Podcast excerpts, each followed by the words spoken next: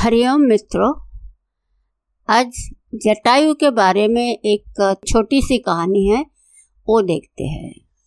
जब रावण ने जटायु के दोनों पंख काट डाले तो काल आया, और जैसे ही काल आया तो गिद्धराज जटायु ने मौत को ललकार कर कहा, खबरदार, ये मृत्यु आगे बढ़ने की कोशिश मत करना।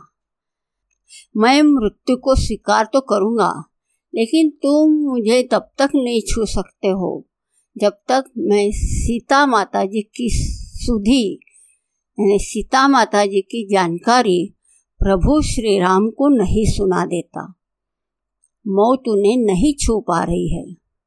मौत तब तक खड़ी रही, यही इच्छा मृत्यु का वरदान जटायु को मिला हुआ था। किंतु महाभारत के भीष्म पितामह 6 महीने तक बाणों की शैया पर लेटकर मौत का इंतजार करते रहे और आँखों में आंसू रो रहे हैं। भगवान मन ही मन मुस्कुरा रहे हैं। कितना अलौकिक दृश्य है।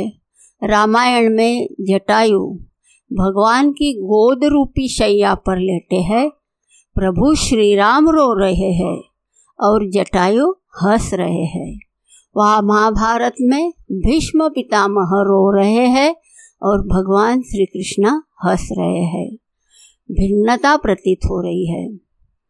अंत समय में जटायु को प्रभु श्री राम की गोद की शैया मिली, लेकिन भीष्म पितामह जी को मरते समय बाणों की शैया मिली। जटायु अपने कर्म के बल पर अंत समय में भगवान की गोद रूपी शैया में प्राण त्याग रहे हैं और प्रभु श्री राम की शरण में है, और बाणों पर लेटे लेटे भीष्म पितामह रो रहे हैं।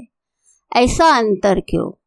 ऐसा अंतर इसलिए कि भरे दरबार में भीष्म पितामह जी ने द्रौपदी की इज्जत लुटते हुए देखा था, लेकिन विरोध नहीं कर पाए थे। दुशासन को ललकार देते, दुर्योधन को ललकार देते, लेकिन द्रौपदी रोती रही, बिलखती रही, चिखती रही, चिल्लाती रही, लेकिन भीष्म पितामह सिर झुकाए बैठे रहे। नारी की रक्षा नहीं कर पाए।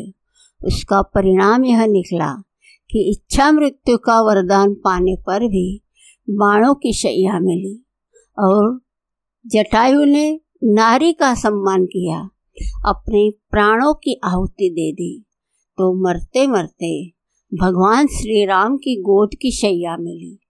तो मित्रों, जो दूसरों के साथ गलत होते देखकर भी आंखें मूंद लेते हैं, उनकी गति भीष्म पितामह जैसी होती है।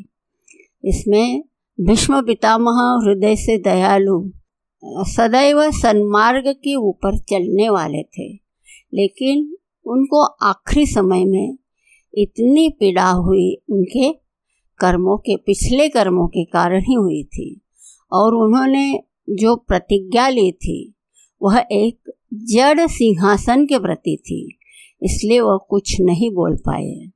इससे मनुष्य को शिक्षा भी मिलती है कि हम जिसके प्रति भी प्रतिज्ञाबद्ध होते हैं वो धार्मिक है कि अधार्मिक है, ये भी देखना चाहिए। और दूसरी तरफ जो अपना परिणाम जानते हुए भी औरों के लिए संघर्ष करते हैं, उनका महात्म्य जटायु जैसा कीर्तिवान होता है। हरि ओम।